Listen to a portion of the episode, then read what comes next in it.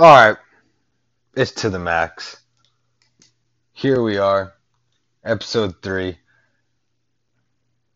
and you know what the fuck it is, except you don't yet because we're only on episode three. It's May 29th, 2020, and I did a little more structure this time. I got a little more structure going with this with this little thing I'm doing because I kind of enjoy just something to do right now. And it's not because of COVID, it's because I'm a boring person in general. I don't do much. You know, you keep the circle close, but they tell you to, no, scratch. They tell you keep the circle close, but then you don't have much to do when the circle's close and you don't have a lot of people. That was a terribly worded way and a terrible way to start this podcast. But I promise you that it's going to be a little more organized, and I have a planned little uh, a rant and a kind of a more um, directed message I want to get out there. Kind of pu- put more of my views out and what I'm more like uh, savvy in. I would say. Apologize for any background noise. I do have the window open again. If you listen to episode one, you know that sometimes I like to smoke cigarettes and I uh, while I record and yeah they're still screaming but I'm not gonna let that faze me. Um but to start off today um looks like um good news. George Floyd hold on one second. George Floyd um, his murderer. And let me make sure I'm saying that right really quick. I'm gonna look at I'm it's Floyd, right? Yes, I I feel like I said Lloyd a lot in the last episode, but I know it's Floyd. But I get I don't know, and it's I, it's an understandable mistake. I think Floyd and Lloyd, but I know who he is, George Floyd. You know, rest rest in peace. All respect to him and his family. But the cop that murdered him has been arrested. We get a clap. Justice. One step closer. One step closer to it's not over. There's still racism out there and we know that and everyone knows that. But you know, it is what it is. Man, technology be throwing me off when I be recording these podcasts because I'm getting notifications that my um, podcast is now available available on Spotify, which is awesome. So I guess this will be the first um, Spotify fucking podcast. Dope, dope, dope. Um, but yeah. Anyways, back to that. Uh, good to see him get arrested because he fucking deserves it because he's a piece of shit scumbag who killed someone and he deserves to be in jail for the rest of his life, in my opinion. Um, okay, moving on to something a little more funny, and it's actually something I, I, I kind of caught in the moment. Um, I do follow the Barstool verse. I'm a stoolie. I enjoy the all their content. You know, go Prez, go all that. Um, but I just gotta say, man, Roger Goodell, you are the most pussy motherfucker I have ever met. Sorry, not met. I've ever seen. You are the most pussy motherfucker I have ever seen. You ran a background check on him and cited all the incidents that you knew about already, but you had to go into the background check to tell him no. You couldn't tell him no. First of all, this is a dumb move. Why not just fucking get it over with? Wear the clown shirt when he goes there. Fucking make him eat his words. Say, hey man, decision, business is business. You understand? Boom. I mean, like, play it cool, bro. If you play it, like, I don't know, you know, I think that's kind of what everyone's saying. But if he would have just played it cool, I just don't see how turning him down is going to help him. Like I think I don't think it's going to become a big deal or anything, unless he, you know, you know, Dave probably will turn into a big deal. He already is on Twitter. It literally happened minutes, probably 30 minutes, 20 minutes ago. Um, but yeah, it's going to go wild for them. But in the grand scheme of things, I guess he did play his cards pretty well. He's a pro. I mean, you got to give him that.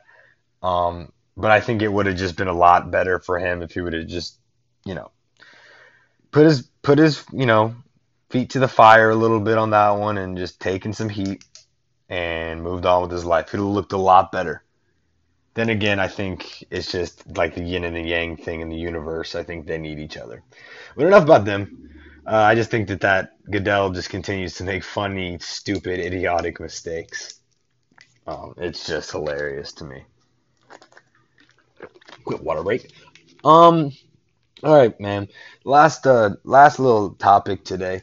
Um, I don't know how long this is gonna run, but uh, let me. Yeah, it's not gonna run too long. But I'm gonna explain my point of view of being an Alabama fan in the state of Houston. All right, I'm an SC guy. I was born in Northport, Alabama. All right, that's like minutes away from the University of Alabama's campus. My father worked the University of Alabama for like damn near 30 years. I don't know the exact amount of time, but damn near 30 years. All right. I'm born and bred Bama fan. There ain't no bandwagon. There ain't no, oh, I'm a hillbilly. I didn't go to the school, but I didn't go to any school, man. I went to I went to you know high school, but I didn't go to no college. So I hate when I I hate people. There are certain people out there that'll be like, "Oh, Bama fans, they're just that guy that wants to root for the good team." You know, he's a guy over in AutoZone that has the Alabama hat and says "Roll Tide." You know, no man, nah man, it runs deep in this. Like, it, and and you can you tell that in Houston, you can really see who's a Bama fan, who's not, because there it's far. There are people out here, and you know we repping out here, bro. We got our little areas, and I got stories about that kind, of, like being in Texas for games and going to bars with my mom and family. And I can say for later podcasts, but basically, I just want to explain what it's like being out here, okay? And like who I deal with being a Bama fan, and it's not just in the SEC. It's not just in SEC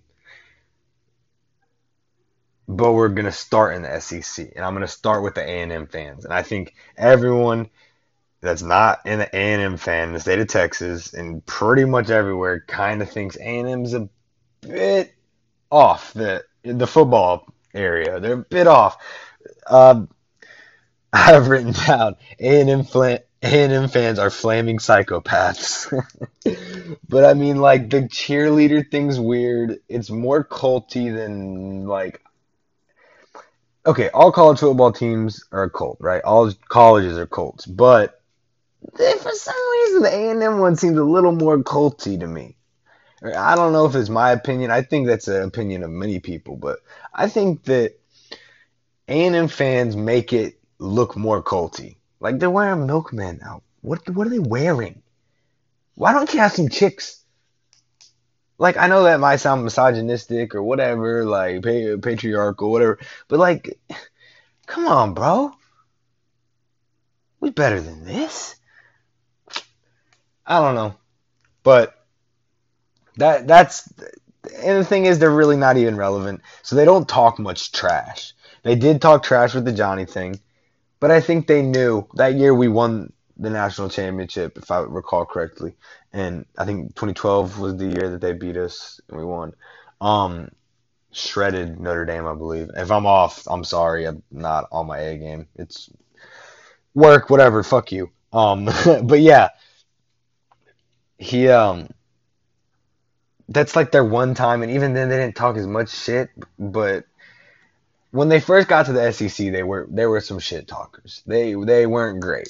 But they've calmed down. They've kind of found their place. And you know what? I will say something good about A&M fans is A&M fans are not A&M fans, but I think A&M belongs in the SEC over Missouri for sure. I think they're the better um, pickup. I would have liked to see A&M and if we could have got UT. And actually, it's a perfect segue to the next team in Texas you got to deal with, them UT fans. Now, look, UT's lately been quiet.